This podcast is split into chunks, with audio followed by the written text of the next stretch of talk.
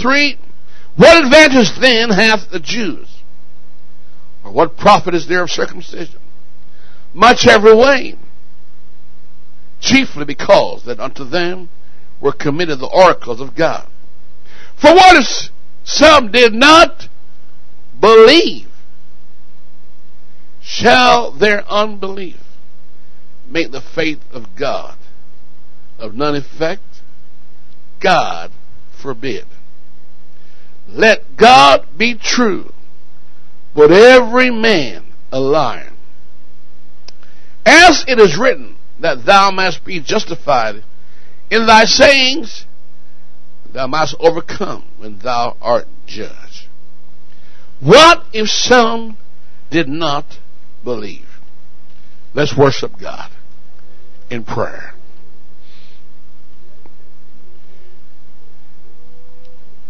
This is a year when I'm going to call things that are not as though they are. And no matter where I go, there's going to be opposition, but I'm going to do it anyhow. I'm going to speak of things that are not yet seen as though they're seen. Speak of things which are not yet materialized as if they were already done. And yet some will not believe. But their unbelief will not make my preaching or teaching ineffective. Let's worship God in spirit and in truth. Hallelujah. Hallelujah. You may be seated tonight. I want this tabernacle of praise church sit on three primordial pillars. Tonight, I know I'm living in a world of unbelief. A world where people will not believe anything from anybody, no matter who they are, whether it be prophet or politician, whether it be teacher or priest, beggarman or king. This is a world that's hardened. A world that says, show me first, then I will believe. A world that says, ah, no, there's no absolute. It's just a matter of preference. 17. No wrong or right. It's just a matter of preference. No Bible is right or wrong. It's all a preferred Bible. It's just a preferred belief. It's not the right or the wrong belief. There's just a preferred belief. The lifestyle is just preferred lifestyle. It's not wrong, it's not right, it's just preferred. And so our world is filled with rationalists and skeptics and unbelief, and the seances and the sorcerers and the witches and the warlocks are making a heyday of money. The people are making money, even trying to win the lottery. They're trying to make money by using dice, throw the dice, or use a uh, card, or and you got then the, the spirit of the world. I was thinking to myself, I'm supposed to be living in a world right now with this global warming, and I'm telling you, friend, I'm freezing to death. Not only here, but around the world. Even places that should, amen, not be cold are cold. We are living in a world of philosophical rationalism, satirist, satirists, and we got people. Mr. Google seemed to have all the answer. Sometimes we go there, Mr internet and the mythologies and the fallacies of the prognosticators are everywhere. But my question is, where should I go to find answer for my life? To whom can I go to? Is it possible that somewhere on this earth there is a place where answers can be found? People are looking for answers. The newscasters are making millions because of news. They don't have to report facts, just give you a story and people will buy it. Amen. And so they make millions. If you follow the, the politics of the United States, the people who make the most money are the newsmen. People buy into their forecasting because they don't even know who's going to win the election. They want to know who's going to win. But where does this church go to find the answers? When we want answers, some of you guys, you got friends that you talk to. Most Christians are overthrown because of the friends they've got. You'd be surprised how many of you take advice from friends that are not even qualified to deal with your situation. You'd be surprised how many of you have responded and make decision, critical, long-lasting decision that influence your future and your walk and your marriage and your relationship and your everything from people that have no credibility at all. It is amazing. I know from this church, I can think of how many people faith have been overthrown by talking to people that are half in the church and half in the world. You know what half they got, don't you? The half that's sitting back in the world. I've met people that one time were excited about Jesus and loved Jesus. And once they talked to sister so and so or brother so and so, they lost their love for God. Didn't take long and pretty soon they're backslidden. They moved from the front pew to the middle pew, to the middle pew to the back pew, from the back pew to the back door, from the back door out the door, they never see them again. They're gone. They get hooked up with the wrong kind of influence. And I was thinking about it. In fact, I was looking at the book of uh, Romans that in the in one of those chapters says, from one man. And I was thinking, oh, the power of one person's sin can affect so many people. The Bible talks about by one man sin in chapter 5. And look how many times it says one man and many became. Now, thought about people when they fall away. It was the bad news that took uh, a whole two and a half million nation, I'm told, called Israel, in a whirl of going in circles. They took advice from the wrong source. Ten guys didn't believe the report, and ten guys convinced that many people. One man disobedience caused all to be sinners. Can you imagine that? And it talked about the sin of just one person. Amen. In, in New York, when you are involved with the drug scene and, and one man owe a drug lord and do not pay that drug, drug lord, he goes and kill the whole family. He killed mama, sister, brother, everybody that was that person. He wiped them out. And they have no idea why they're dying. Amen. It can make one bad decision to invade and take over the world. It cost Germany every ounce of money and goods and freedom they had. They lost a whole country, a whole generation of people. They lost it all because they just follow one man bad advice. And when God talked about a man called uh, Adam. He said, one man, and you should read it for yourself, church. You talk about one man, one man, one man, one man, one man, one man, and how many got, uh, got, got destroyed by it. But where do I go to for answers? I don't know. Even your kids, you'd be surprised. Your kids are being advised by kids at school. You may not think so, but your kids have friends that you don't know. And your friends have a connection that they're talking to will show them things you wouldn't show them, and, and them books you wouldn't show and read to them, and them films and pictures you wouldn't even dream of looking at, and they'll expose them to things that you wouldn't expose, because your kids are looking for answers. They want to know why they are the way they are, why they do what they do, why they feel the way they feel. They may never ask you, and surprisingly, they'll ask their friends, and their friends always have an answer. It may not be the answer that you want them to have, but the one they're going to have may not be the one you hope they do get. Amen. And it can mess up your kid's mind. And the thing is, where do I go for answers? Where do I find solutions? You'd be surprised how many people lost money in the stock market because they go to these so-called money advisors who seem to have all the guru answers for all, you know, how to invest. And friend, I think they don't have an answer at all. Because they could, they wouldn't be where they are. Because your money paid their wage. so obviously, they don't know the answers in the first place, but you're a fool to go see them and they're going to make money on merchandise off you. Is that right? Yeah, because if they had the answer, you wouldn't have access to them. The smarter they are, the less available they'll be to you. They will not hang around with you. Amen. If they're, if they're not good, I'm telling you, if they're not good, you will not have access to them. You couldn't even pay to see them. You couldn't even pay. So if you think you're being advised properly, you're wrong, my friend. You are their paycheck. you're the one being used with them. So where to go for right answers? Some will go to the library. Some goes to internet. Some go to dictionary, encyclopedia. and they have some kind of answer. I think there's some kind of answer there. Even physicians, I watch the doctor. You know, when you go to see a doctor, he goes to the computer and he da da da da da. Then he writes a prescription. You know, it's not coming from his head. He goes to the computer, and really what he's doing is going to a library of information and put your case in there, and they give some suggestions, and the suggestions applies to you as a prescription.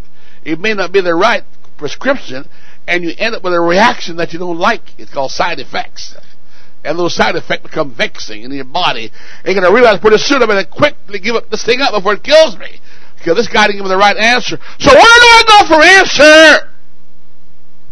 Now, saints who survive, saints who survive do not listen to the rationalists, the skeptics, or the unbelievers or the disputers of this world or the philosophical, amen, rationalist speakers or the satirists are those who make joke and, and folly of the things of God. They don't listen to them.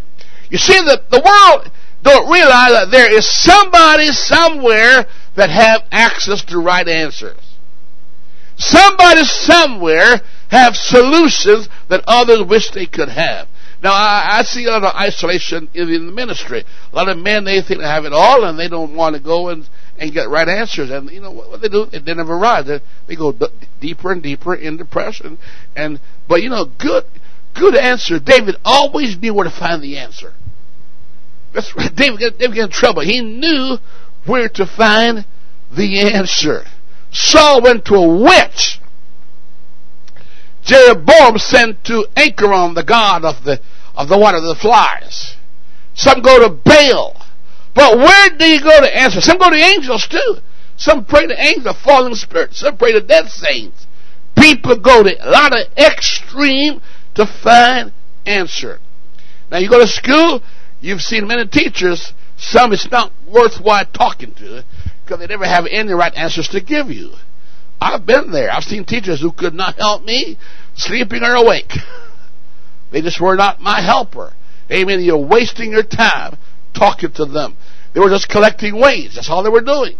Amen. And they had no time for you and so on. But there are some things I want you to know tonight. How does our God communicate with us? Anybody who discovers this, I promise you, they will always live in the cloud. Not cloud of doubt, but a cloud of blessing. Jesus knew where the answers came from as a man. Jesus knew where answers are found. David knew where answers are found. Even Jacob, as sinful as he was, knew where answers were. I was telling some preacher how the difference between oneness and a Trinitarian. Oneness people always sit and criticize Trinitarian abundance of blessings the magnificence of their magnanimous buildings and their splendor of airplanes and cars and, and the grandeur they live in and, and the overflow of cash, silver and gold, they have a whole lot. And even some miracles to go along with it. And most time you find the oneness people somewhere in a storefront somewhere or on the back track street somewhere hiding, you can hardly find them. And you wonder why this happened. And many preachers have not found the answer. Some saints don't even understand why. And here is the answer. In fact, even unbelievers, kids, prosper while Christian kids don't even prosper. You know, they don't go to church, they don't pray, and they pass all these exams. They move up in the world, but one thing they don't have, amen, is the same hang-ups that church kids have. And one thing these religious group out there don't have is the level of doubt that's found in the house of God. Jesus was always trying to show Israel.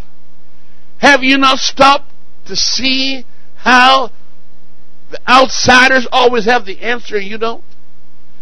The woman of Sarepta? Hello? Naaman? Not even a Jew? Have you stopped and think about it? The lepers that were belonging to God couldn't find the answer for their leprosy. And Naaman found the answer. Here's seven years of famine and no rain, no food. And a woman, a Syrophoenician woman, she could find the answer. And you that belong to God couldn't find it. Can't imagine a girl all the way from Moab came and owned what you guys are still working at. The entire field. Have you ever thought about it? How could they find an answer that you guys can't find? I mean, Naomi left all this and this girl come to what you left and become living better than you do. That's amazing how these things can happen. Amen. And, and so Jesus always make a, a reference to the fact, and boy, Israel just hate him more. You know, I know when I preach like this, most folks just get mad. You know, he's just picking on me. Amen. And they, instead, instead of turning around and find where the answers are coming from. Amen. And, and so, here is Joseph down in Egypt, blessing Egypt with his superior knowledge and, and business sense, and here, here his brothers languishing for food languishing for clothing, no corn, no money. And Joseph is living in splendor, and they can't understand why. Hallelujah. When all the time Joseph knew where the food was. Joseph knew where the best of the land was. and he's telling Pharaoh all this. And even King Nebuchadnezzar, like the boy said tonight, that he knew that if I'm going to have a success in my kingdom, I need some guy without blemish. I can't have a kingdom with blemished people. I got somebody who can be trainable. He said, I want somebody who can learn in my kingdom. He knew if I'm going to reign over the world, I need some good helpers. I need some people I can teach knowledge. I need some people I can set aside and say, I want you to come and see me. I'm going to audit what you've learned and not learned because I want the best of the crop. Even the king Nebuchadnezzar knew that much. Hello? Hallelujah. Where do I go tonight? They're like the threefold cord that cannot be broken. They will not be collapsed, even if they a Samson that come and try to pull these pillars down. They cannot bring it down. These pillars are irremovable. They're irreversible. They're indispensable. They're indestructible. These pillars are irreplaceable, irrefutable. Hallelujah. And they are here to stay. I have found the three P's of getting answer. Where do you go for your answer? Some people said to me before, and they're all backsliding every time they do it.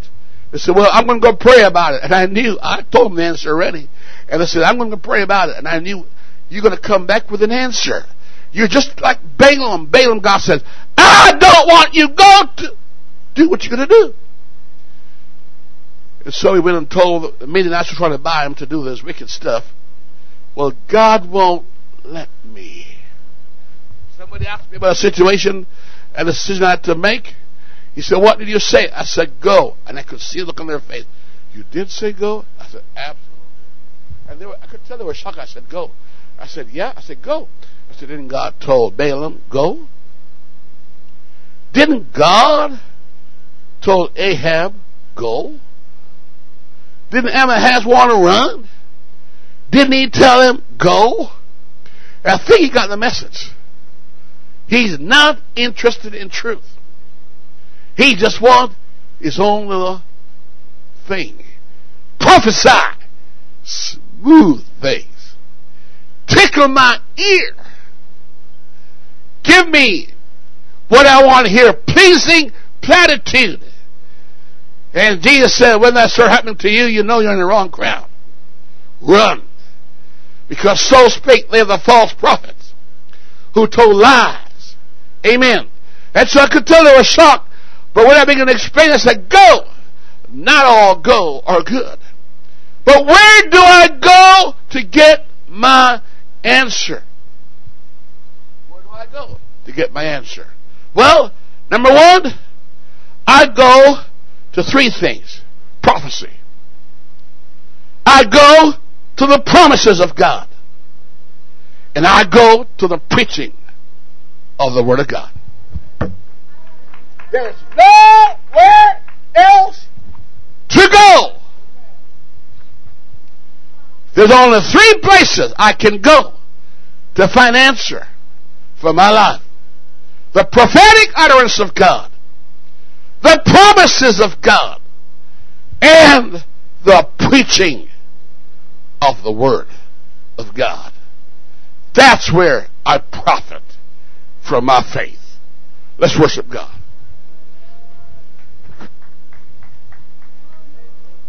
I'm not looking to my friends, my family, books, comic strips, are just like. I've got to have a prophetic word. I need a rhema. I need a word from the Lord. I need the promises of God. And I've got to get the preaching of the Word of God. Honey, there's never a conflict between those three. People don't care about those.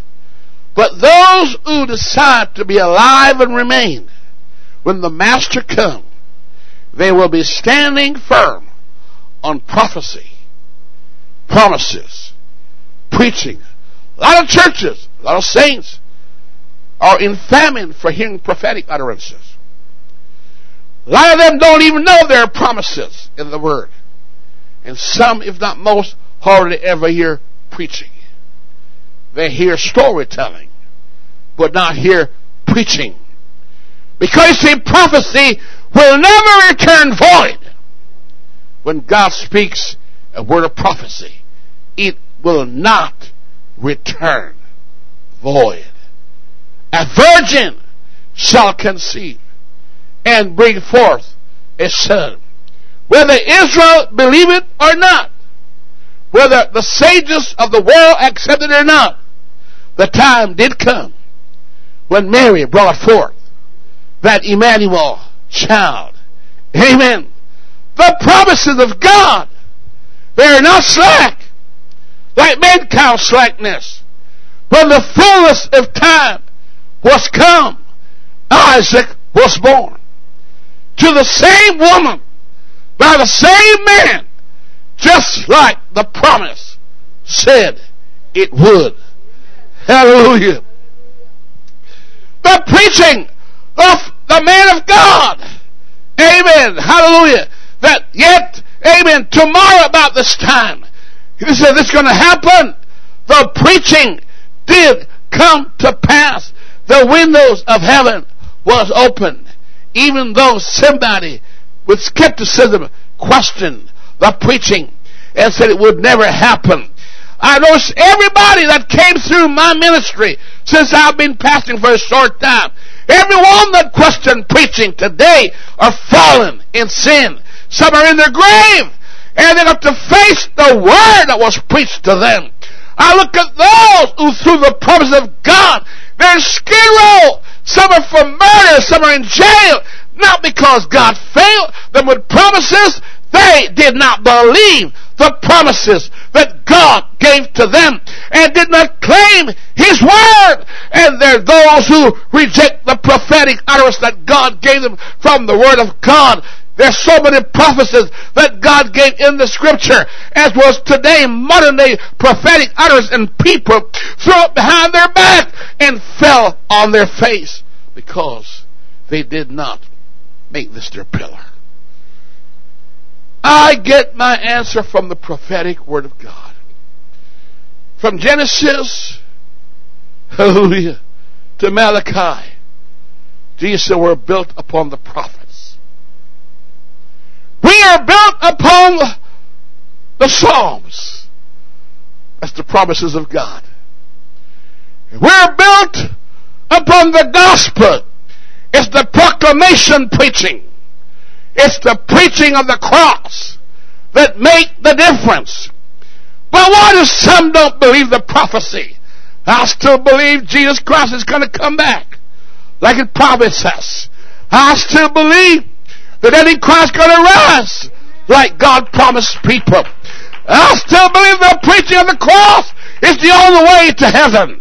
I still believe that God gave us prophetic preaching and promises and preaching. Some folks, I don't care God said, tomorrow I'll give you two gold teeth, they wouldn't believe.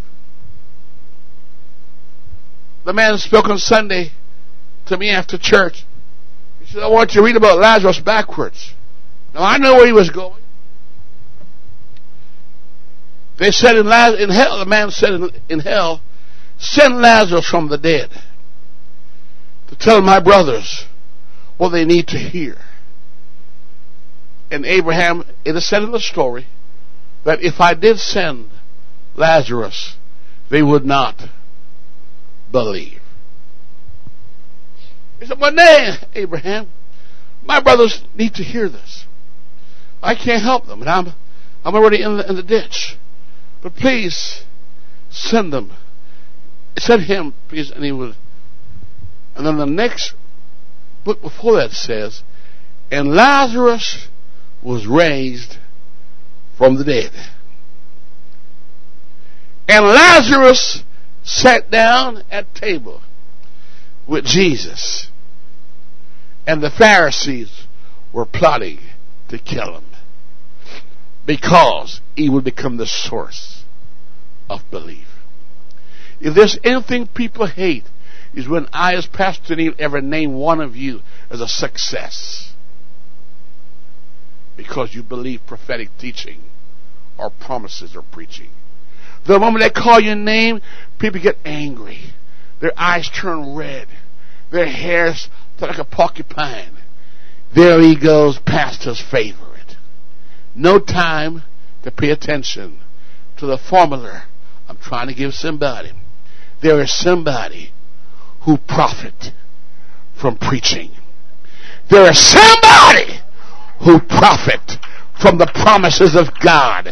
There's somebody who fulfill a prophecy that abundance would come when you're obedient to the word of God. They don't want to hear that. What they want to hear is sinful political talk and you got the wrong church and the wrong preacher because church, uh, we're built upon the foundation of prophecy, promises, and preaching. I can't give you nothing else but prophecy, preaching and promises. That's all I can preach from this pulpit.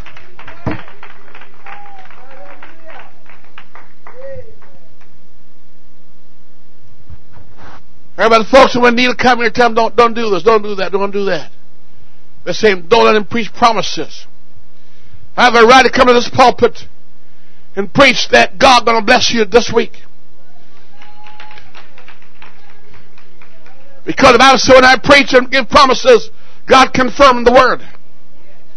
Not you, God does. Your part is to believe. Your part is to follow my faith. Your part is not to question my teaching or my preaching or my reaching. Your part is to believe. It's to step out by faith. When Paul says, stand up, God's about to heal you. You don't question it. You get right up and you get healing on the spot. Profit from the preaching. Profit from the promises. Prophet, oh, God make your prophetic promise a thing not seen as yet. Your job is to receive it and believe it and claim it and embrace it and confess it until it's mine.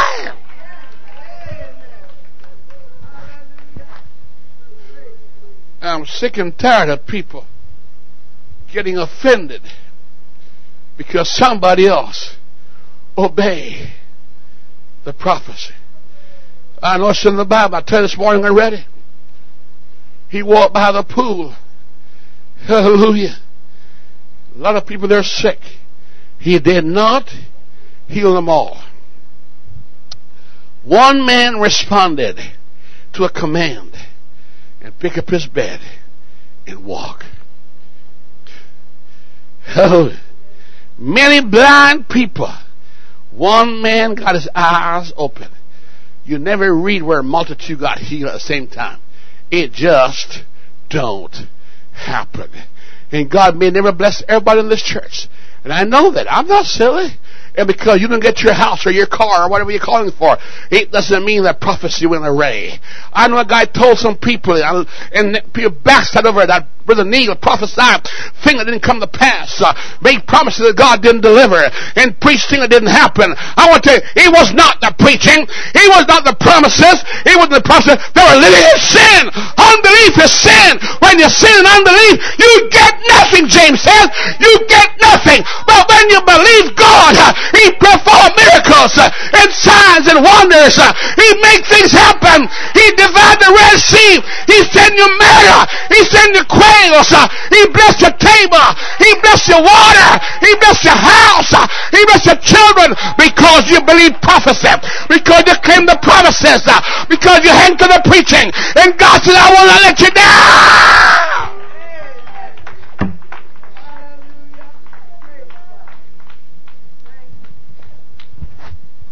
At no time prophecy failed. It didn't say prophecy failed. He said, It shall fail when we prophesy no more. What fail mean? It means there'll be no more prophecy. It'll be here. Promises never fail. I'm about to reap every promise every man that God made me. It started off with a prophecy and the prophecy became a promise. And the promise became preaching. Oh, and I'm dumb enough to believe it. I'm dumb enough to receive it. I'm dumb enough to expect it and to talk about it. And I don't care what you think, my friend. I believe in prophecy. I believe in promises. I believe in preaching. Hey, God prophecy is not void. The promises are not slack. The preaching is not vain and foolish. It's God's way of talking to me. It's God's way uh, of encouraging me. It's God's way uh, of giving me hope against no hope. It's God's way of telling me everything's gonna be alright. Hallelujah. Ooh, this year, I'm going to walk into things I never saw. Believe things I can't see. Accept promises I didn't purchase. I just believe in prophecy. I believe in promises. I believe in preaching. I told God, Wayne Mitchell is dead, but the prophecy is not dead.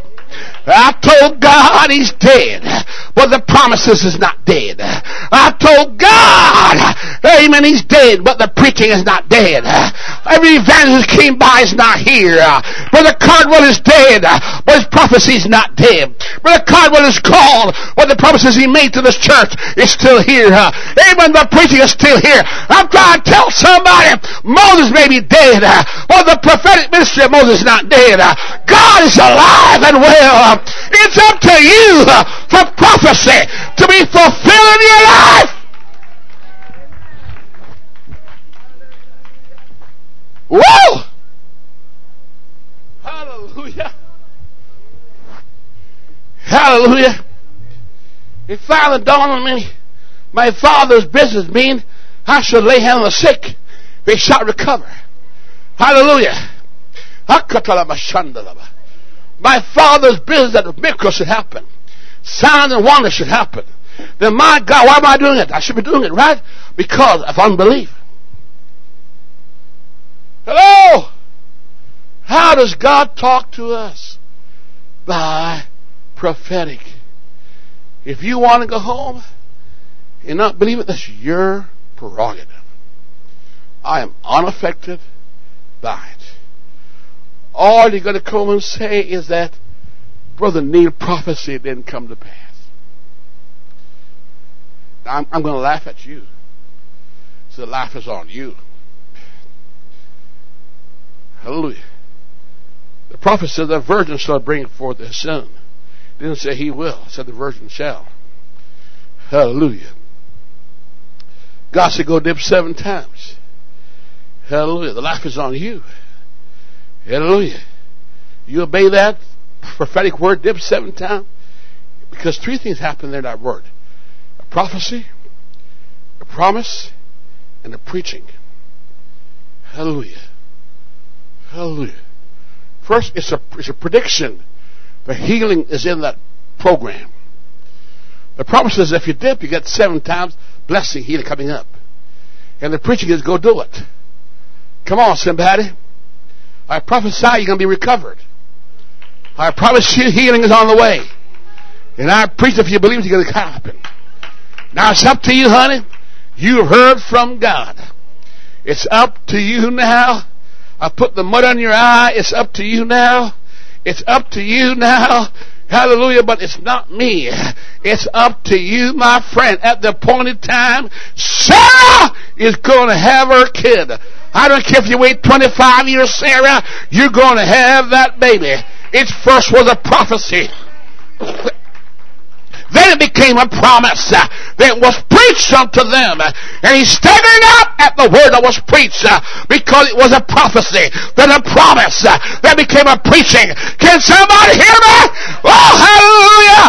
I believe this church will be filled. You know why? It was prophesied. And now it's a promise. And now I'm preaching it. It will be fulfilled. God does talk to us. God is talking to us. Oh. Uh, I told Brother Griffiths, I'm not sure what he's going to do. Said, Brother Griffiths, God picked out a church for you.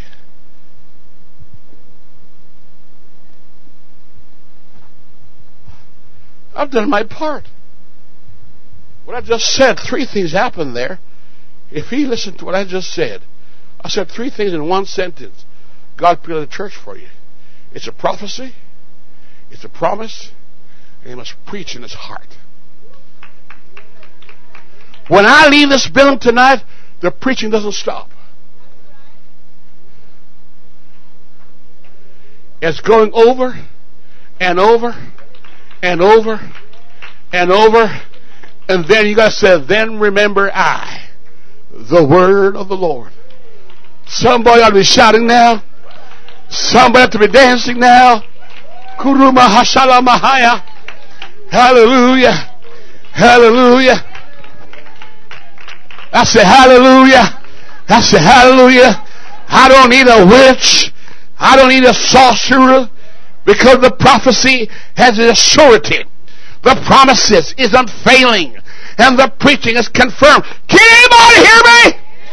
Can anybody believe that? It's irreversible. It's indispensable. It just means when God shows you may not be ready for it. Anybody see those five virgins who were left behind? Will think for sure the bridegroom was unfaithful. He left them behind. He never, he never showed up. He did show up but they were just not in the place to receive Him. Are you in the place this morning, tonight, to receive a prophetic word from God?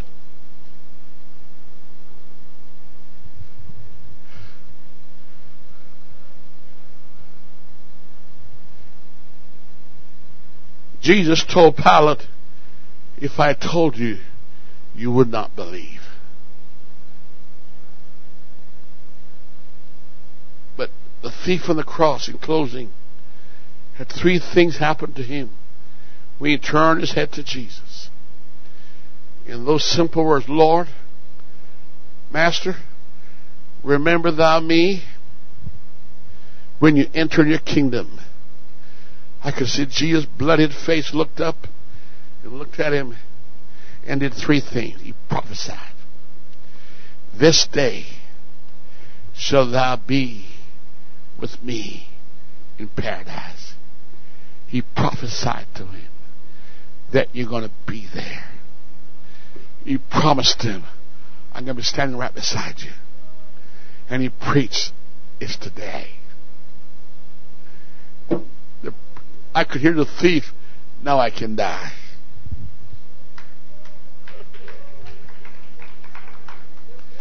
Top church, Hear the word of the Lord.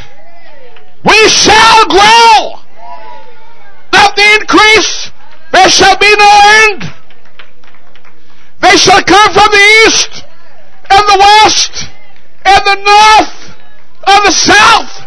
Right now it's just a prophecy. But tomorrow it will become a promise.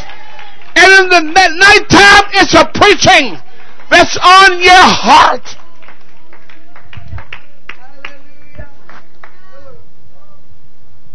The rationalist and the skeptic and the unbelief. Let's remain standing. Where do I go? Hallelujah. You see, church, listen to me. When a man of God is anointed and preach the truth, at no time does his prophecy fail. At no time his promises fail. At no time his preaching failed Because it's God who performs. Whenever you hear a prophecy goes forward, it's the omniscience of God that's associated with a prophetic utterance. Whenever you see the promise of God made to you, it's based on the omnipotence, all powerfulness of God, who is able to perform and exceedingly. I discovered a long time ago nothing I can say that can baffle God. I can't surprise Him. I can't amaze Him. I can't challenge Him. I can't overburden Him. He's just so capable. On all I have to do is just step into Him and watch Him operate through preaching. Through preaching. Hallelujah. I don't need humanism, rationalism, situation ethics, mysticism, occultism, horoscope, telescope, Google, philosophy, assumptions. I think so. I just know one thing I need. I need a preaching from a prophet. The prophet takes me into the future. The promise me, promise is telling me it's it's on its way. And the preaching says good news. He says, and when the promise drew near, you see, Joseph didn't understand what was going on. And as he was moving, my friend, he was moving in the right direction. I watched so many people backslide. Do you know how many people should have been an apostle, an evangelist, a teacher? You know how many should have been? You know how many should have been a Priscilla and Aquila? You know how many? But I promise you, the sin of one, many fallen. Talking to the wrong crowd. And most people are, I was thinking, why are people terrorized by a preacher? Why is preacher so offensive to people? You know what? And Egyptians, Bible says, a preacher's always abomination. Nobody is scared of the devil, but everybody's scared of the prophet. Here is Elijah. Here's Samuel walking into town. And the people start trembling. He did nothing. Wrong. He just walked in. Oh, oh, oh, Samuel is here. Uh, oh, Samuel is here.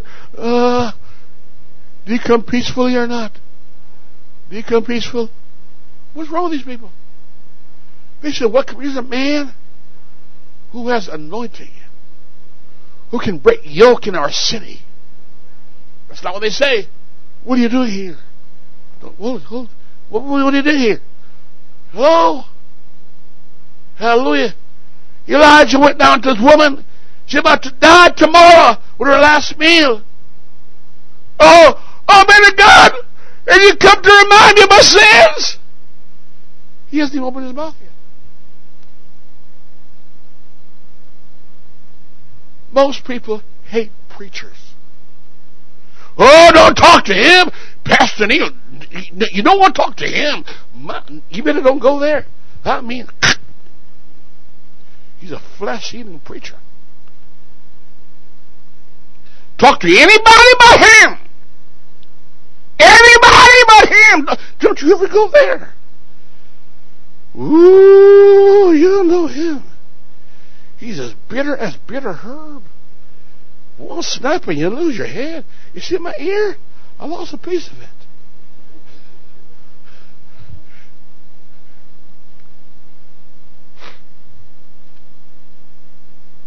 Oh, oh you found me on my enemy? Nine out of the ten people, the last, they'd rather go to hell and talk to the preacher. It's like people, you know, public speaking. They could do anything in the world except stand behind the pulpit and talk. They'd rather die than sit. They did a survey on that. People would rather commit suicide than stand before ten people and give a speech. Can you imagine that? Strange world. Isn't it strange? Strange. Talk to who? Him? I mean, they could talk to Al Capone, they can't talk to a preacher.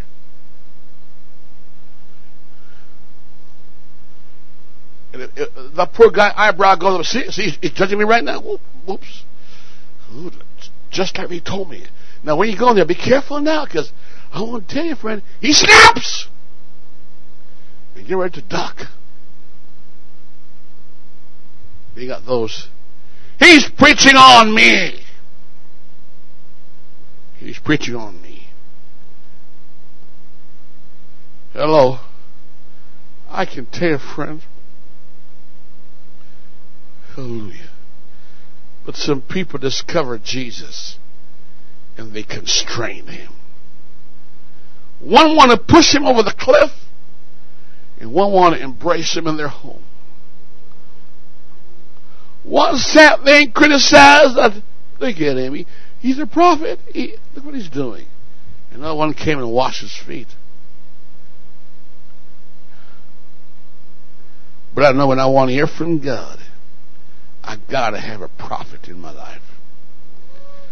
I gotta have a preacher in my life if I'm gonna make it. And I want to live in time of promises when things are going bad. Just give me a promise to give me hope. And the minute God walked up to this lady, she never had a kid all her life. She would love to have a kid and she can't have one. And so one day she, he went to her and said, Woman, I'm going to give you a son. God's going to give you a son about next year this time. You know what she said? Don't lie to me, preacher. That's what she said. She called the preacher a liar.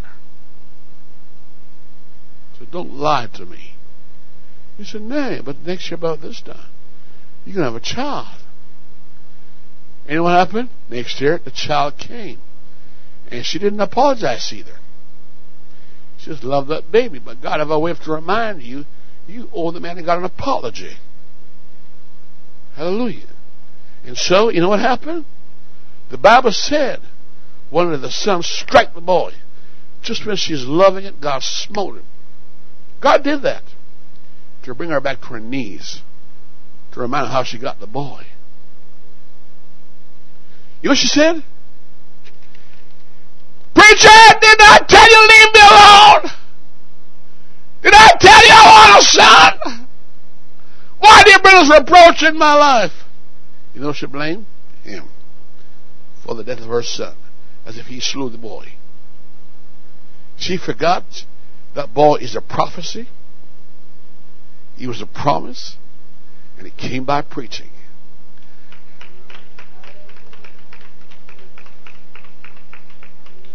Hallelujah. I'm not keeping you long, but hang on there for a while. Please stay with me. And the man of God said, God, why do you let this woman cuss me out like this? Come here, boy. Come here. Come here. Yeah? No, you. Zachary. Zachary, lay down right here. Lay on the floor. And so he said, okay, ma'am. I know you're cursing me out. First, I'm a liar. Now you're calling me another name now. And I hear what you said. I you to blame. You, I'm going to go talk to God. I said, God, and I'm going to take this right now. He, took his mantle and put the mantle on the boy. And he prayed. He walked up and down. Oh God, what are you doing to this family right here? They're blaming me for all their problems as if I did it. But God, raise up this boy. The boy's still dead. He threw his coat on him, nothing happened. So he laid on him. And he cried out to God and stretched out. Oh, God, let his life come back. By the way, there crying. I told you, he's no man of God. He just lied to me. It's a fluke. He, that boy was born. It's amazing when God can play with our folly. And all of a sudden, when you lay on him.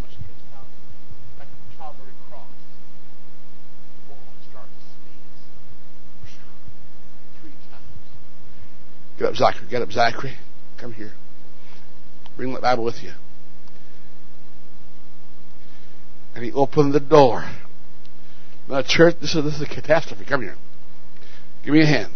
And he hold his hand and took him to his mom and said, Now, here's your boy. Yusha says, Now I know that you're a real man of God. What a shame. What a shame. What a shame. I was not impressed. Now I know that you're a real man of God. In other words, all the time, I think you're just a fake. Knowing that God strike the boy to bring her back to her senses. There, no, you need to have a prophet in your life and a promise from that man and the preaching. Hallelujah. Thank you, Zachary. Would you bow your heads right now? I know it's late.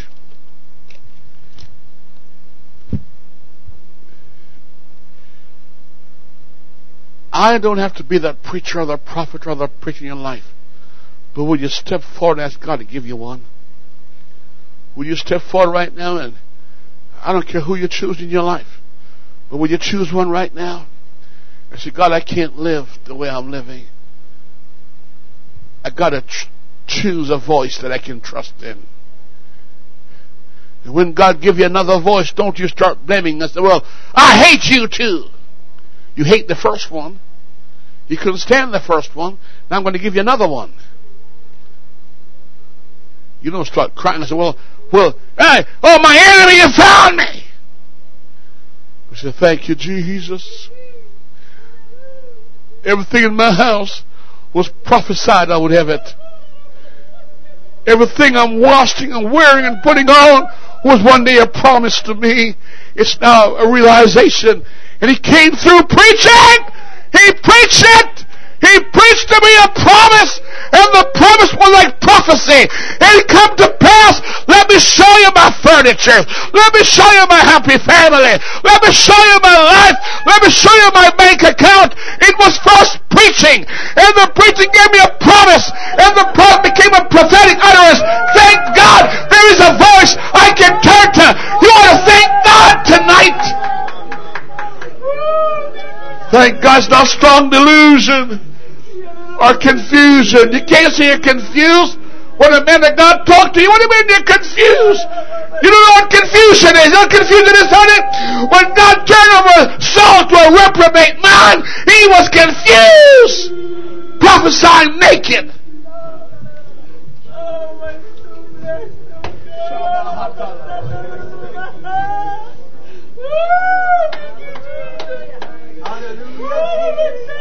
One day in my life,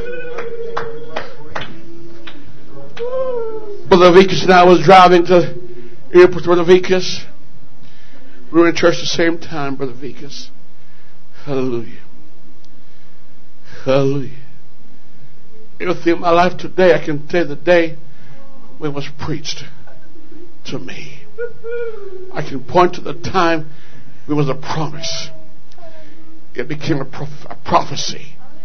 And now it's reversed. A prophecy is now a promise and the promise is fulfilled every day in my life. Nothing happened without first a forecast. God forecasted. And I realize it all was in the voice of a man, the voice of the preaching. The name is not important. It's the anointing that breaks the yoke that matters. And I'm not seeking, aiming popularity tonight. What I'm asking you tonight, could you be a critic of the preaching of the cross? Preaching of that fool's preaching. Hallelujah. That's how God chose to save you and me tonight. That's how God made promises to people. Hallelujah. That's how God does it. By preaching, He promises. Hallelujah. And the promise become a prophetic promise. It's prophetic, meaning it's in the future. He's about to fulfill it. The three pillars of this church is preaching the promises of God and the prophetic utterance of mighty men. I'm living by it right now.